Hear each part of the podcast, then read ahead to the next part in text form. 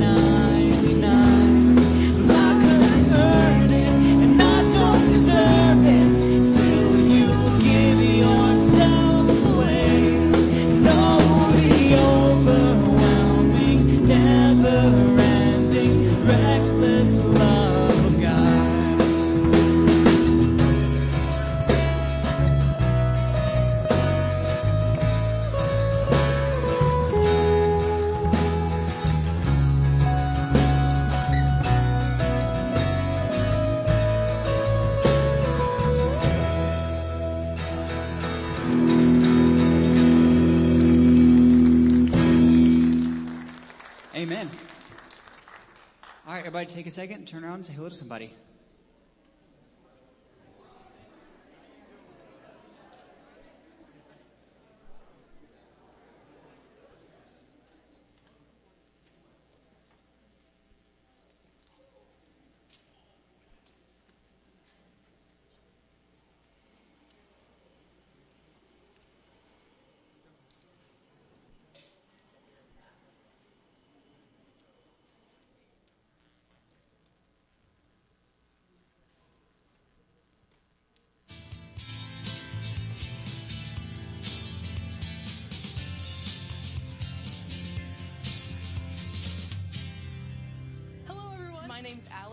Glad you're here. If you're new here, go ahead and pick up one of these forms from the seat back in front of you, fill it out and drop it in the offering bag as it goes through.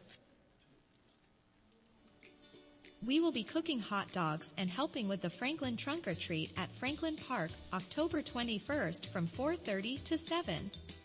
Come help us serve Franklin.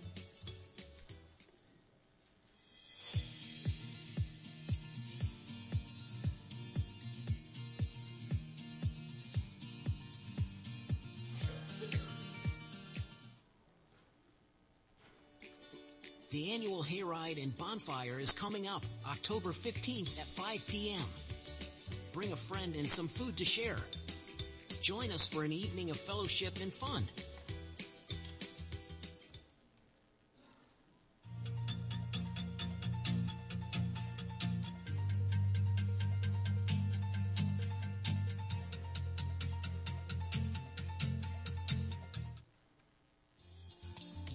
Thanks for watching the announcements. If you need any more information, go to our website or pick up a bulletin. Thanks for being here and enjoy the service. Good morning. Morning. Welcome to fall, part one or whatever it is, right? My Hawaiian shirts, I couldn't wear one today, so I'm, I should have, but I, I didn't. Um, couple things. Next week's the hayride, so that was on the thing. So at five o'clock, I think. So bring food to grill or whatever, and we will get in a wagon and just ride around circles. It's exciting. Kids come, and so it's it's fun for the whole family. Um, if you've uh, decided to follow Jesus, not been baptized yet, we're going to baptize inside on the last Sunday of the month. So that'll be good. Um, different people pray. My memorial service for my aunt is this afternoon at five o'clock. So if, if you know, my, my mother, my uncle died in March, my mother died in July, my one uncle died the 7th of September, and my aunt died the 28th. Part of the fun. Went to Kentucky and bought a tombstone. It was an awesome experience. Went to a guy's house he had the tombstones out by his fence. And, and then the, the wife did everything. They hadn't heard of computers there yet. So in that part. So anyway, so the lady did everything, but it was, it was interesting, right? Exciting to buy tombstones? Yes. Yeah. Um, think that's it. Prayer. Hey, John, John's brother passed away. So John's sitting back there in the blue shirt. Want just sit right there. Go stick your hands on his shoulder. We're going to pray for him. All right. His, his brother passed away. Is that okay, John? What's, I'm sorry I didn't ask you ahead of time. We do this sometimes when people lose people. We, we just want to encourage people. Okay.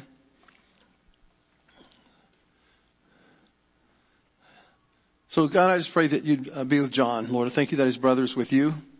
And I pray, Lord, that you would just uh, give him peace and comfort. Thank you, Lord, for the relationship that he and his brother had. And just I pray you'd bless him, Lord. In Jesus' name. Amen. Amen. So, um, who the Bengals play today? Who? Arizona. Who the Browns play? Bye week. They're going to do good. Yeah. Yeah. Any other teams you want to pray for? Who said that? Please pray for the Steelers. I, you know, I'm sorry. I'm never going to pray for the Steelers, but oh man, wow, that, wow, that's I don't ever think we ever had that prayer request before. God bless the Steelers. How's that? All right. All right. Let's say a prayer for the offering. So Lord, just thank you that we can come and fellowship and love each other and encourage each other. And, and God, I pray that you just uh, bless this offering, Lord. Uh, bless the, uh, what you're going to do with how you touch people's lives. In Jesus' name, amen. the Steelers.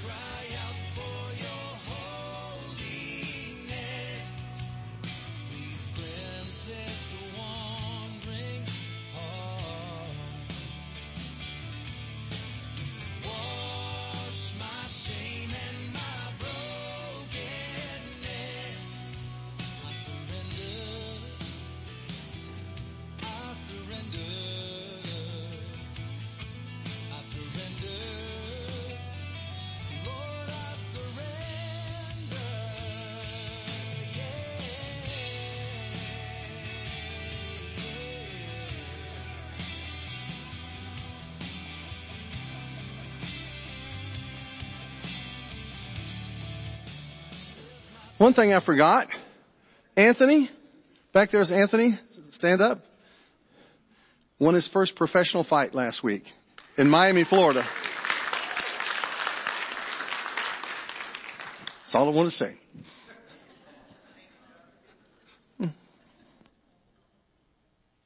Shoot, what am I doing? I forgot my water.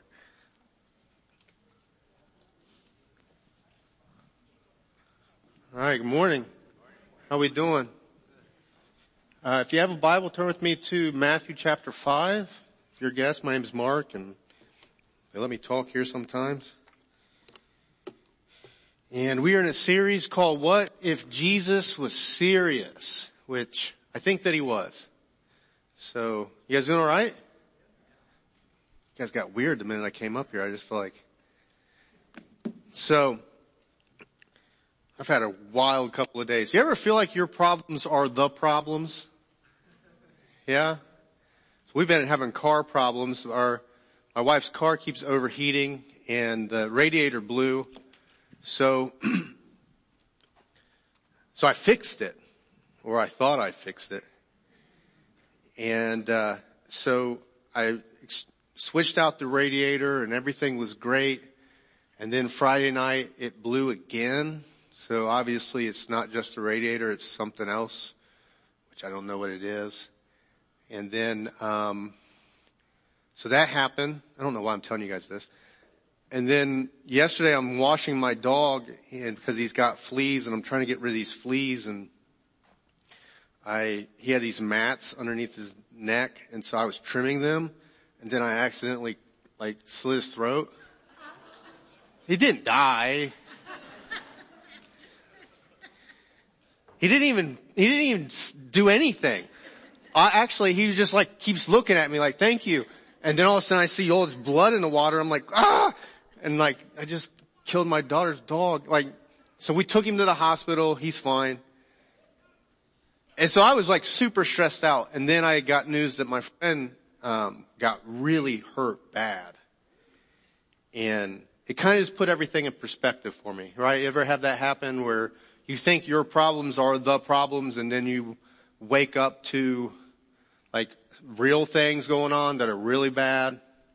And so um, my friend got injured in a jiu-jitsu competition and um, her really bad neck injury and there was a big chance he could be paralyzed. But they, I just got word just a minute ago that his he's getting movement in his arms and legs again. So that's a, super important. And so if you guys could keep him in your prayers, his name's Caleb. I'd really appreciate it. He's one of our teammates and um, yeah, but it was just one of those moments that kind of just like, oh yeah, it's okay. Your car's okay. It'll be fine. At least you're not paralyzed, you know, that kind of a thing. But be praying for him. So if you're a guest, I always like to start off with just a little bit of silence before we get going. Um, if a baby's crying, that, that's okay. We'll give the baby a pass. But if you're like me, you bring stuff here. You bring stuff into this room, stresses and anxieties and worries and, and no answers and, and I think that it's just a good thing to learn to open our hearts to God and to allow God into those types of things. So I always like to start off with a little bit of, of silent prayer uh, before we get started. So make yourself comfortable and I'll uh, pray here and we'll sit here in God's presence for a bit. If you fall asleep, it's all good. So Father, we just thank you for this morning and Holy Spirit, we just ask that you come, that you just meet us here in this moment.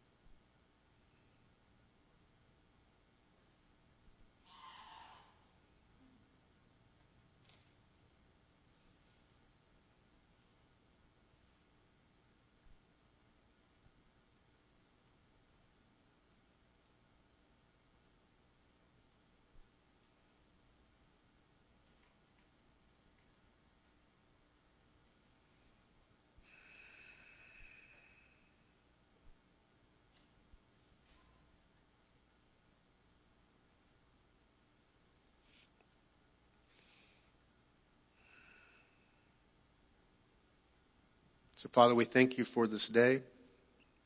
We thank you that we can come and, and gather and share our, our burdens with one another so that we don't have to carry them alone.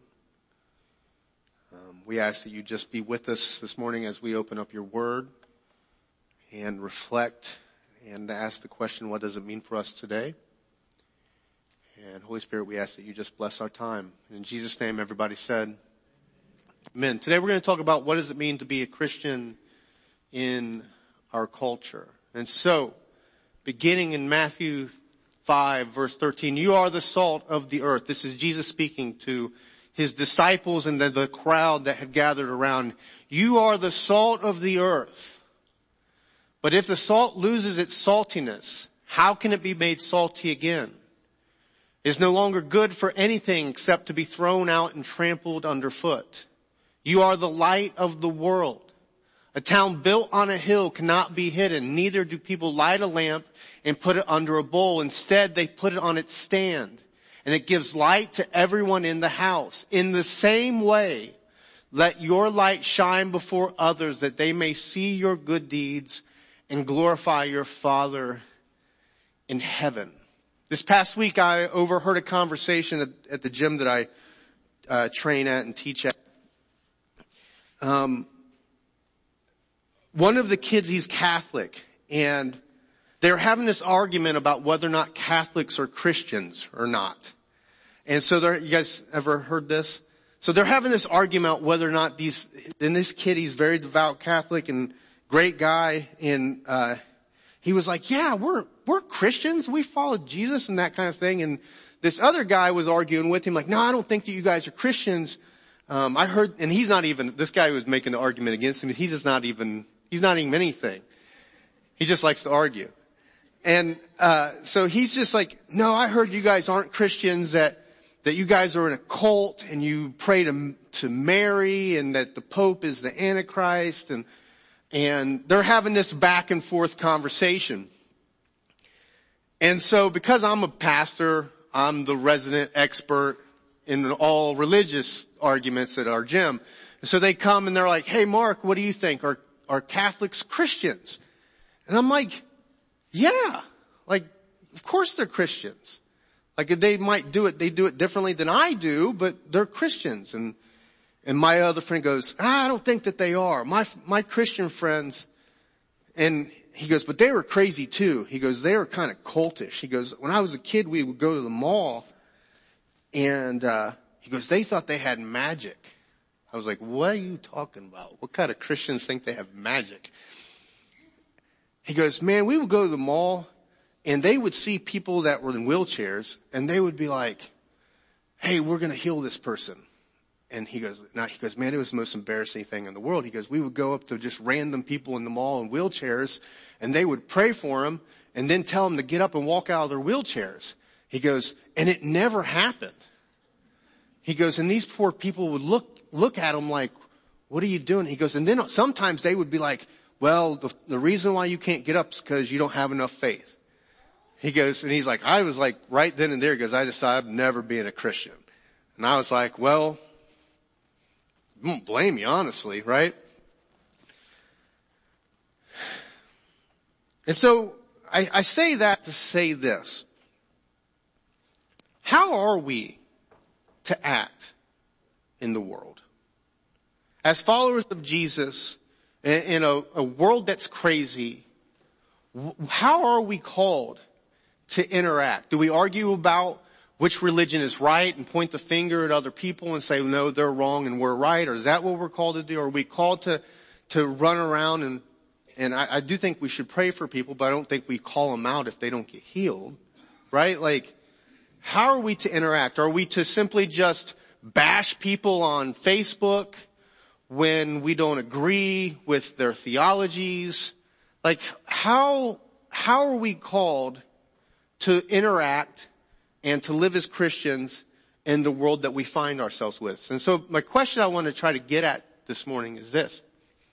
What does it look like to be a Christian in our modern culture? Now to, to begin, I want to look at the very first verse of chapter five, which dad read last week. Because I think it's important that we understand the way that Jesus operated versus the way that oftentimes we think that we should. What's interesting about Jesus is that when he came to this earth, he didn't set up a meeting with the Pope or with, excuse me, with, uh, with the Caesar, right? He didn't say, hey, I'm going to sit down with the Caesar and we're going to get this stuff situated and, and straightened out and we're going to pass some policies and we're going to get this figured out, right? He didn't, he didn't meet with those types of people. He didn't sit down with Pilate and was like, hey, this is what I think we should be doing in Israel. Like, he didn't do that. Notice what it says here. It says, now when Jesus saw the, and what's it say? The crowds. He went upon a mountainside and sat down and his disciples came to him and he began to teach them. The them meaning his disciples and just the randoms who decided they wanted to follow him around, right? And so what's interesting about Jesus is that Jesus doesn't go to the elites, just simply to the elites. He doesn't go to the 1%. He doesn't just simply go to the middle class. And he doesn't simply go to the, the least and last. He goes to whom? He goes to all of them. Right? Does that make sense? So we have a diagram from the book that, that this series is based from that illustrates this. And so you have your 1%. Right? You have those, I don't know, those people that influence things. And who the, and politicians, they're, they're in it with those people. They're, they're making moves and, and changing things and all those, the, the ones who kind of trying to dictate and, and make the big decisions that affect all of us. You have those people in the world. Then you have your elites. You have the Elon Musks of the world, which that guy, man, he's wild, right? This cat's got satellites in the sky and he's messing up Twitter. Like it's, like he's all over the place. We were at, uh, we were watching a football game at my friend's house in the backyard a couple weeks ago. And he has this, what's it called, Pat? Starlink. Have you guys seen the Starlink? What does it even do? Okay, it's internet. I don't, I don't know what it is. His, here's my experience of it. I felt like, like I was in a, a movie, like the, the gods must be crazy or something. We're sitting in the backyard and all of a sudden these things start moving across the sky. And they're in a row. It looks like a convoy of spaceships or satellites or whatever. I don't even know what they were. I guess they're satellites. And they just keep coming and coming. And I'm like, oh no, what is, we didn't know what it was. Like, what is this? And somebody's like, oh, that's Elon Musk's Starlink thing. And my buddy Joe, who's hilarious, he's like, is this going to happen forever? Like, are they just going to be out there for the rest of our lives, just spinning around? And I was like, I have no idea, right? Needless to say, I don't, I don't know why I'm talking about Elon Musk right now.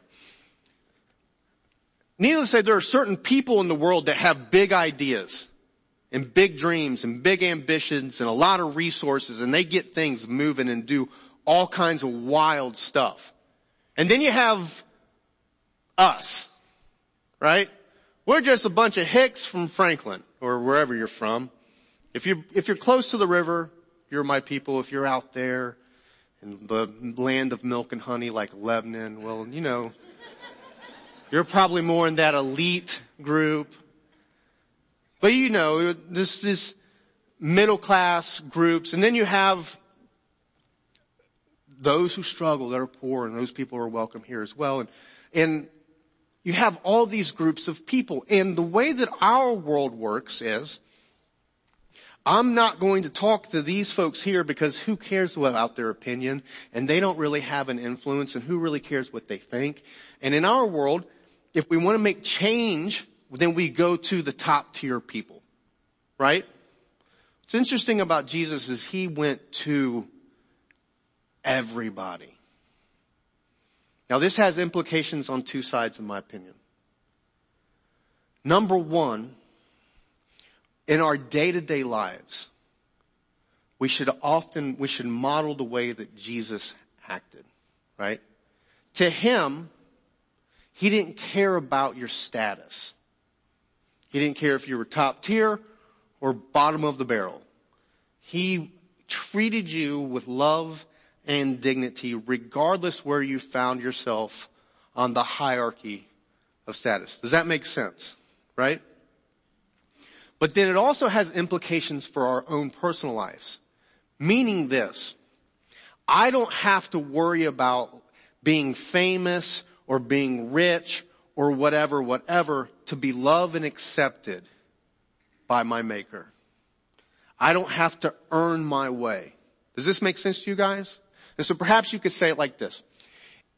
If Jesus was serious, and I think that he was, then we will value an ordinary life more than a famous one or an extraordinary one or, or chasing status. And we will value an ordinary life in everyone else that we meet because oftentimes we want to hang, we, we want to gravitate towards those that are higher in the hierarchy than those who are lower. Does this make sense? I have a friend, he's a goofball, but he would, he'd always say things like he would, when we would, this when we were younger, he'd be like, I want to go where the beautiful people are. Where are the beautiful people at? he'd always make this statement. I'm just like, uh, man, you're such a weirdo. And then, um, I've been, I have another friend right now. He's in the midst of buying a new car. And he wants to buy a Lexus. And I was looking at it and somebody else who was on this group text says, man, that thing looks like a Camry with a different, different grill. And he's like, no, it's not a Camry. It's a Lexus. And so I chimed in because I just love to harass him. And I'm like, well, technically, Lexus is owned by Toyota and it's a Camry. You're just going to pay an extra 30 grand because you want status, right? Does that make sense? But Jesus doesn't care about that. He doesn't care about the car that you drive. Doesn't care about the clothes that you wear. He doesn't care about how much money you have in the bank. It can be a lot, it can be none. What does Jesus care about? Jesus cares about what's going on here, right? And so this frees us up. It frees us up to one, be okay with who we are regardless of where we're at. And it frees us up to not be intimidated or look down on other people, but see past that facade into that deeper place where we all dwell. Yeah? And so if Jesus was serious, then all of us, when it comes to interacting with the culture, we don't care about status. We just engage wherever we're at with the people in our lives. We learn to value an ordinary life more than a, famous or extraordinary life. Good? But then he continues. He says to them that you are the salt of the earth and you are the light of the world. Now, in our culture, salt and light are just whatever, right? You get salt on your fries at McDonald's. If you're my wife, you get extra salt. I don't know how she stands it. Makes me sick. But it's just something that we throw on our food. No big deal. And light, say you just turn on the light. But in the ancient world, where you don't have electricity, you don't have refrigeration, salt and light are essentials to the survival of the people. In the ancient world, salt was used to preserve. It was used to heal. It's stuff that you would put on a wound or it's ways that you would preserve your food so that you can have food in the wintertime when, you know, it's cold outside. And light, well, it did two things. One, it illuminated a room or a, a, city so you could see, so that you wouldn't get jumped in an alley and you could be able to find your glasses while you're trying to read or whatever. And also in the ancient world, light would come from a fire and so what would it bring? It would bring warmth. It was the way that you could cook your food. And so it was, it was essential to have salt and to have light. Now, metaphorically speaking, what is Jesus doing here? Well, Jesus is saying, hey, you are the salt of the earth. You are meant, if you're going to follow me, you are meant to bring healing to this world. The broken relationships that surround us. We are called to be ministers of reconciliation, bringing healing to the people in our lives. We are called to preserve these relationships and, and the ways that they, they interact. And, but then he also talks about we are to illuminate, we are light, we are to shine light so that people that are lost in darkness can begin to find their way again. For those whose souls have grown cold, we bring a warmth that opens them up in a way that they perhaps have never experienced before. And so perhaps you could say it like this. Salt is about bringing justice and light is about evangelism. Salt is about reconciliation and relationships. And what does justice do? Justice brings reconciliation. That's the point. And so, it can be individual justice and it can be social justice. Right? It can connect to your kids, kids fighting, guys, as kids fight. I thought we were done when my son graduated high school. I was wrong. They still fight like they're three years old. I told him the other day, I said, you guys have to hold hands until you get over it because I'm done with this. So it can be as little as learning how to bring reconciliation with, with your little ones that are just having a, a fight in the house to like big Palestine Israel, the world that we live in, messed up stuff, learning how to bring reconciliation to those people. Does this make sense? And, and so, and so for us as a church here, justice is important. Helping the poor is important. I was reading a statistic this week about about ki- kids in in America and the percentage, I can't remember what the percentage was, but it was insane about how they only get one meal, most kids only get one meal a day and it's usually at school. And that we live in the, the wealthiest, most successful country in the history of the world. And yet we have a, such a high percentage of kids who are hungry every day. Well, that's not, you know, saying a prayer so you go to heaven when you die, that's not going to fix that. We are called to be salt, to do things and set up things so that that doesn't happen. Does that make sense? I, I was reading another statistic about violence and poverty. And that if you, if you made under, I can't remember the amount of money, if, if a household made under a certain amount of money, the the possibility of there being domestic violence in that house was astronomical. And the, the correlation or the, the way that it related between income and violence. You know, and, you know, if you're not poor, you don't know. If you're not poor, you don't know what people go through. Well, what is that? That's a social issue.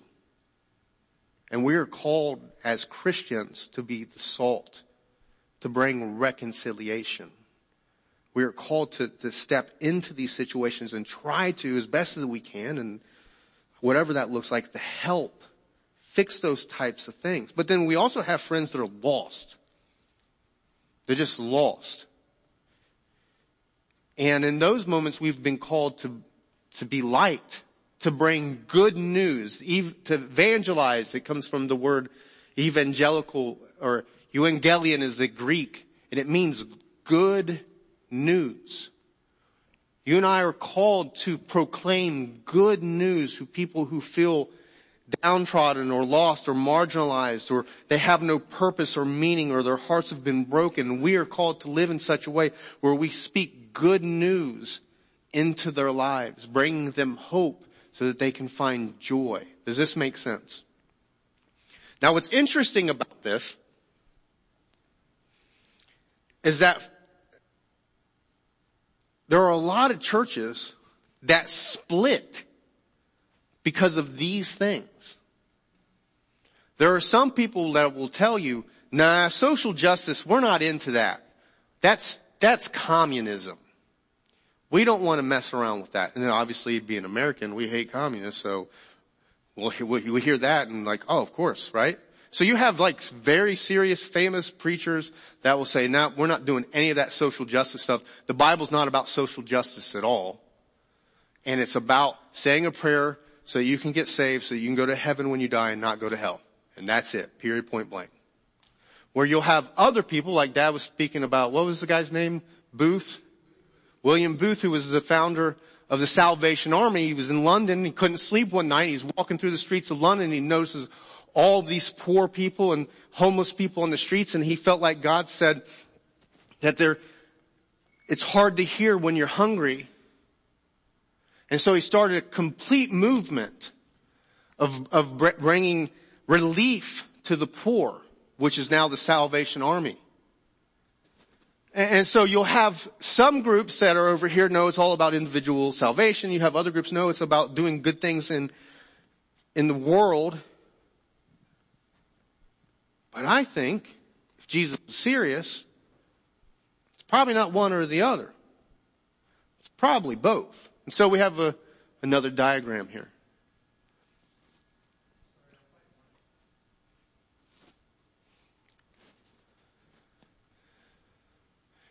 To me, it's really not a debate. It shouldn't be either or. But sometimes you have some people, it's like, oh, it's gotta be justice. We can't combat evil in the world first. So or we need to combat evil in the world first so that people will believe our message. And so they allow for justice to be the engine that drives the train. And then, hey, as we start to do good in the world, then we can evangelize as well. And then you have other groups of people who are like, no, it needs to be evangelism. That, lives must be transformed by the gospel first. And when the, we do that, well then the world will just take care of itself. Everything will just be fine. We just gotta get people to believe in Jesus. And then we do that, then everything will be alright. But if you're like me, you grew up in church, and you know that's not going to work. Plenty of people will come and say the prayer and they're still jerks the minute they walk out the door. And so how would, did Jesus do it? Well, for Jesus, it wasn't justice and it wasn't evangelism. Go back real fast. For Jesus, the engine that drove the train was love. Right? So when we allow love to be our engine. As we're moving along through our day and we see something that's a, a social justice issue, there's a system that, well, we, we help. We figure it out. We bring relief. We, we try to figure out the best that we can to help resolve this issue. And when we allow love to be the engine that drives the train, when we come across a person that's lost, they have no hope, they have no purpose, they have no identity. Well, what do we speak good news into their lives? Does that make sense? So it's not one or the other. It's both. And it's dictated by the situation, but love is the engine that drives us in those places. Good? Yeah? Which leads to this. So if Jesus was serious, then it's not one or the other. It's both evangelism and justice that matters. Because here's the thing. God's in the business of healing it all. God's in the business of healing it all. He's in the business of healing that tiny, small, broken spot in your soul that nobody else knows about. He's in the business of healing that. And he's also in the business of healing this whole cosmic universe thing that we're part of. He's from the very micro to the very macro, he's in the business of healing it all. So it's not one or the other, it's both. But then he continues. He did says, let your light shine before others that they may see your good deeds and glorify your Father in heaven. And so he's, he's saying as we live this life and as we do these things, you don't have to hide it. Let your light shine. And as you let your light shine, point to God. Point to your Father in heaven. This is why we do these types of things. The problem that we live in, or the problem with the, the world that we live in, is that it's so self-centered that it's easy to fall into the trap of living your life on display. Yeah, does that make sense? I'm not articulating it perfectly. We fall, I'll say it like this, we fall into the trap of performance. We fall into the trap of performance. What Jesus warns us here is don't fall into that trap of performance. And so, uh, another diagram here. On the vertical axis at the very top you have God looks good. At the very bottom it says I look good. On the horizontal axis you have on to the right, this benefits others and to the left it, this benefits simply me. And the question is, is well, how do I live out my life in a righteous manner. And by the way, righteousness is simply this, living in right relationship with God and living in right relationships with other people. If you're living in right relationship with God and others, then you're living a righteous life. And so on the very bottom left, you have, I'm going to do things that make me look good and I'm going to benefit myself. And so I would say this is being trapped in sin. When you're only doing things for yourself that benefit you and make you look good, that is living a selfish life and selfishness leads to sin. Even here in the area bottom of this diagram, there's the verse from Matthew 6. Beware of practicing your righteousness before other people in order to be seen by them. Because you're going to get, you know, your glory down. But that'll be it. I was watching a, someone sent me, people like to harass me about being, the, the same guy that I harassed about buying a Lexus harasses me about being Joel Osteen.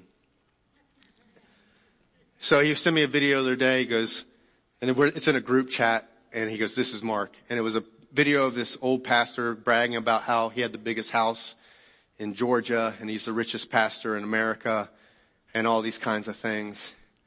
And he's he teasing me about that, and but I watched the video, and I couldn't believe the arrogance of it. And I couldn't believe the, the pride of it. And then he said this in, at the end of the video, in the end of the end of the video, he said, well, the reason, he tells his church this. He says, well, the reason why Jesus hasn't come back yet is because you guys haven't given enough. right? Yeah, that was my reaction as well. And correlated this idea that, hey, if you would give to me, well then Jesus will come back.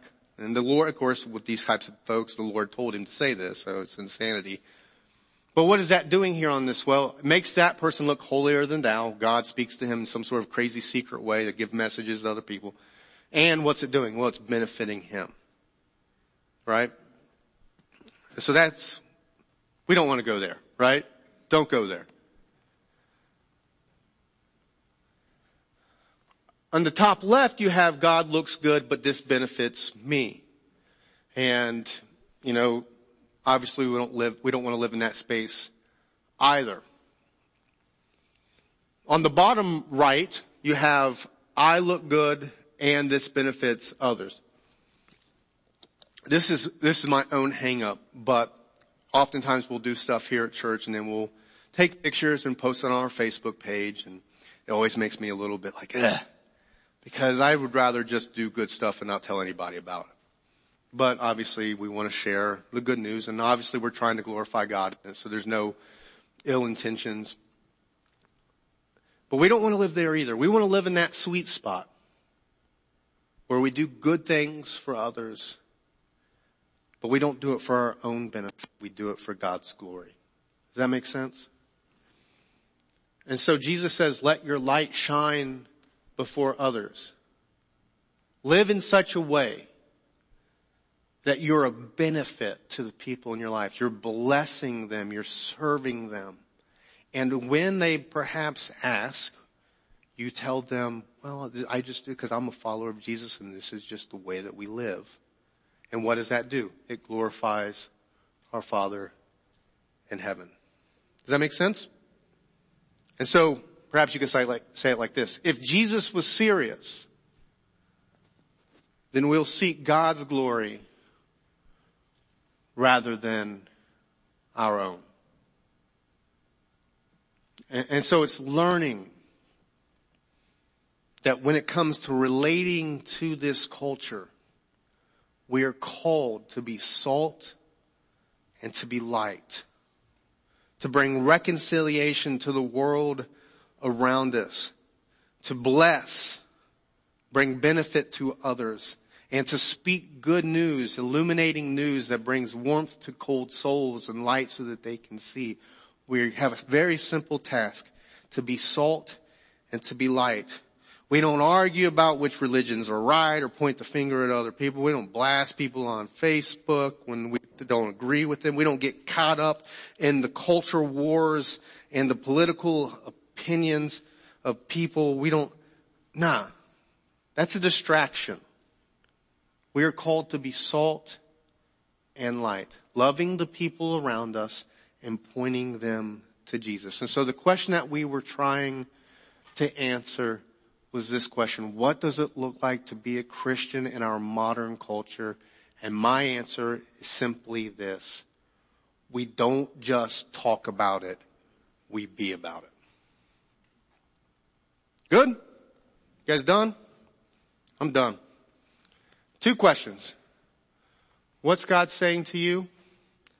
And what's one thing that you can do about it this week? And so we're going to take a moment to reflect on this and then we're going to share communion together. And so Holy Spirit, we ask that you come, that you speak to our hearts in these next few moments.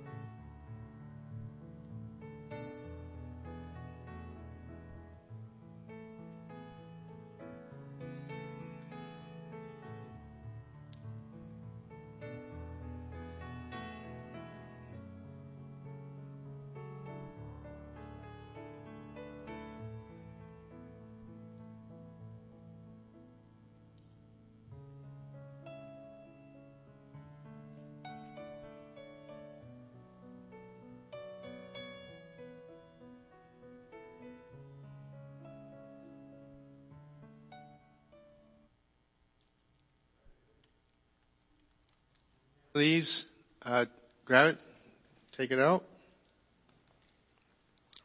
Every week we take part in this reminder, this rhythm, this ritual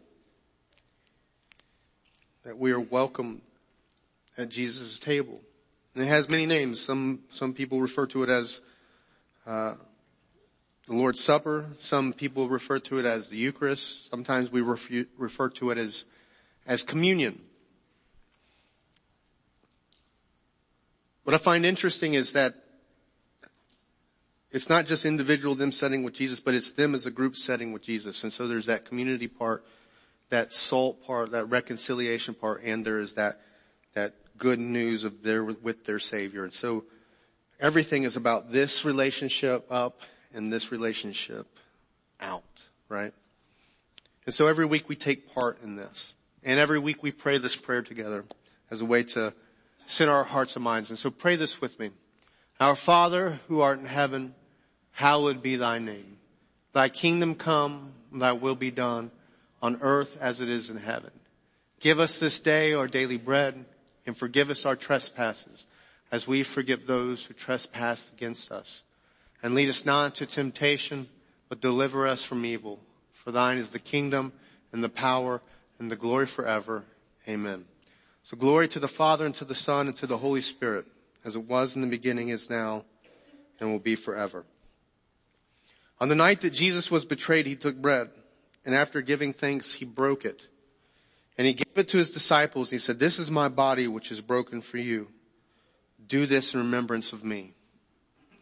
In the same way, after supper, he took a cup of wine and said, this is the blood of new covenant that's been shed for you. And he gave it to his disciples. He said, do this in remembrance of me. Later, reflecting on this, the apostle Paul said that every time that you and I, we gather and we take this bread and we drink from this cup, we're proclaiming the Lord's death until he returns, which means we remember what Jesus did, that he was broken and poured out for the sake of the world. And we're reminded as the body of Christ, every day we are called to take part, to be broken and poured out for the people in our lives. So take the bread, look to the person next to you and say, the body of Christ broken for you.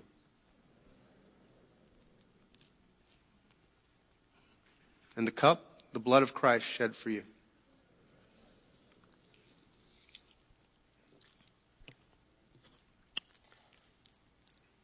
All right. Amen. Let's all stand and grab hands with the person next to you if you like. If you'd like to sign our, our covenant for the year, you're welcome to. There's uh, papers and stuff like that up here.